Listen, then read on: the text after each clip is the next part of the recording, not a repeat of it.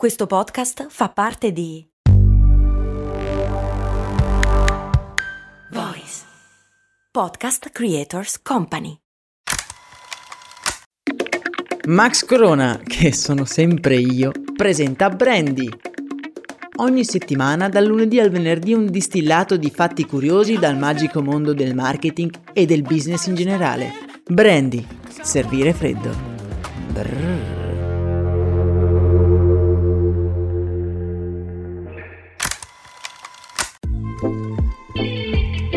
Bentornati miei cari avventurieri, come sapete nell'ultimo periodo sul podcast Storie di Brand ci siamo focalizzati su un gioco da tavolo in particolare. Ovviamente stiamo parlando del Monopoly, di cui abbiamo creato anche una miniserie che potete trovare nella descrizione di questo episodio. Approfondendo questo mondo mi sono chiesto, ma i giochi da tavolo, oggigiorno, hanno successo oppure no. Analizzando questo particolare segmento di mercato mi sono imbattuto in dati che hanno davvero dell'incredibile. Vi assicuro che le sorprese non mancheranno.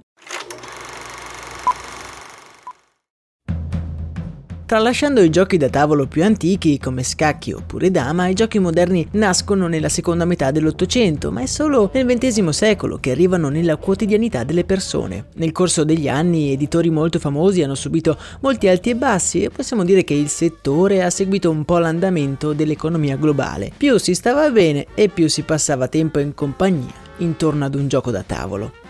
Dagli anni 70 in poi questi passatempi sono diventati sempre più strutturati, arrivando ad appassionare milioni di persone e ad avere addirittura delle competizioni internazionali. Come immagino sospettiate con l'arrivo dei videogame e delle piattaforme videoludiche come Nintendo e PlayStation, l'industria dei tabelloni ha avuto un forte calo di vendite, durante il quale molti editori si sono buttati anche loro nel virtuale, creando versioni dei loro titoli più famosi che si possono giocare per esempio contro un computer oppure con altri giocatori online. Fin qui niente di strano, voi mi direte.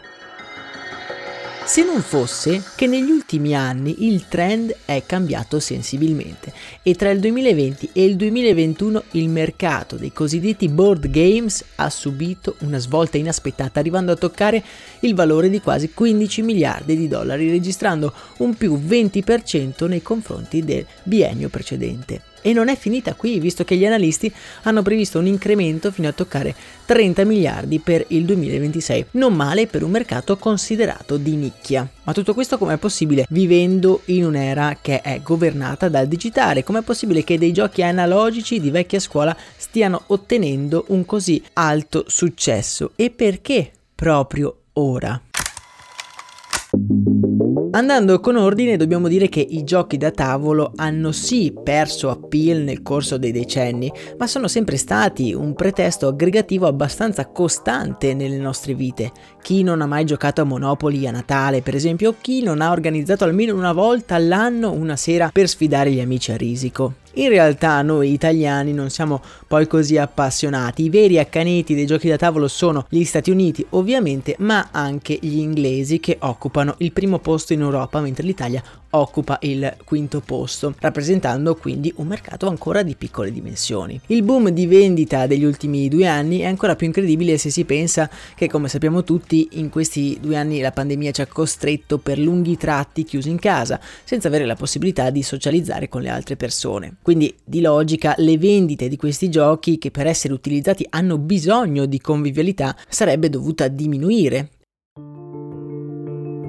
e invece è successo esattamente il contrario. Il Covid ha portato questo desiderio trasversale di passare tempo con le altre persone, gli animali sociali che si nascondono dietro questi schermi che governano le nostre giornate si sono ribellati, ansiosi di trovare delle occasioni per interagire gli uni con gli altri. E quale occasione migliore se non una sana partita di un gioco da tavolo? Oltretutto molti di noi sono costretti o lo sono stati recentemente a passare molto tempo in casa, vivendo giornate governate da Netflix e se ci pensiamo la lunghezza spasmodica di una partita di Monopoli rappresenta in un certo senso un ottimo diversivo per riempire una serata diversa lontana dagli schermi. Un altro aspetto molto significativo di questo segmento è che se è vero che i giochi più comprati sono ancora i grandi classici come i sovracitati Monopoli e Risico, è anche vero che sono in rapida ascesa i giochi più di nicchia e decisamente più strategici. Questi giochi spesso sono frutto della mente di appassionati che da soli, chiusi nella loro cameretta, riescono a pubblicare il gioco. Creare un board games infatti non è poi così difficile come si può pensare. Nel canale Telegram per esempio vi lascio un articolo che illustra tutti i costi per creare il proprio board game, eh, ma vi preannuncio che possono essere anche contenuti. E ogni giorno su Kickstarter, la piattaforma in cui le persone possono finanziare dei determinati progetti, si possono trovare campagne per creare nuovi giochi anche solo di poche centinaia di dollari.